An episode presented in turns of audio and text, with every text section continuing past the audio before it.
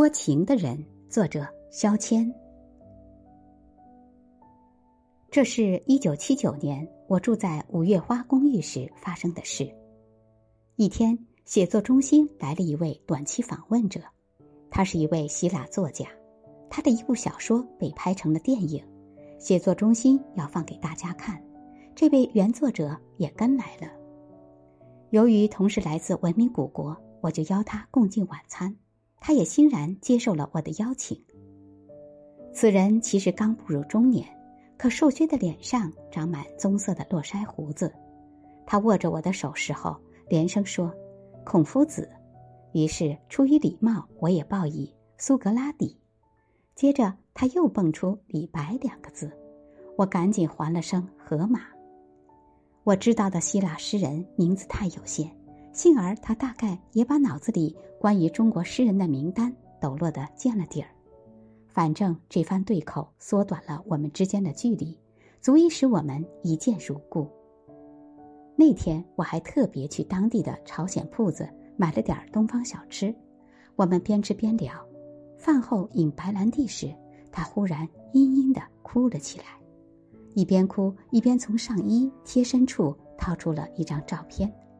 他颤巍巍的指着照片中的女人，呜咽着告诉我：“她，我的艾玛，我亲爱的妻子，丢下我独自到那个世界去了。”他哭得那么惨，我一边安慰他，一边也有点怪这位艾玛太狠心。我烧着咖啡，他继续叙述他同艾玛快活的日子。他满脸淌着泪水，捶着胸问我。如今他不在了，我活着还有什么意义？我竭力安慰他，真怕他会寻短见。他呢，就像个爱哭的娃娃。我越劝他，哭得越激动，双肩一耸一耸的。我赶忙给他斟上一杯酒，他一饮而尽。即便是娃娃，也有哭累的时候。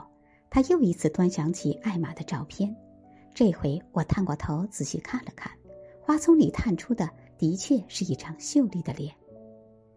这顿饭我一直在听他为艾玛所送的挽歌，他抹着泪告诉我，他既活泼又会理家，他捶着饭桌诅咒夺去他美好生命的那场疾病。他反复问我，没有了艾玛，我还怎么活下去啊？我只能又给他斟酒，并且劝他节哀，用作品来纪念他。第二天下午。我照例去公寓对面那片灌木丛里散步，打老远我就看到林中石凳上坐着一对男女，时而叽叽喳喳的交谈，时而还似在拥吻。唯恐惊动了这对情侣，我就折入林间小道。可那个男人的声音听来好熟悉。待我从树叶缝隙里一瞥，原来正是头晚在我房间里抱头大哭、痛不欲生的那位希腊诗人。而同他一见如故的，仿佛是来自东欧的一位女诗人。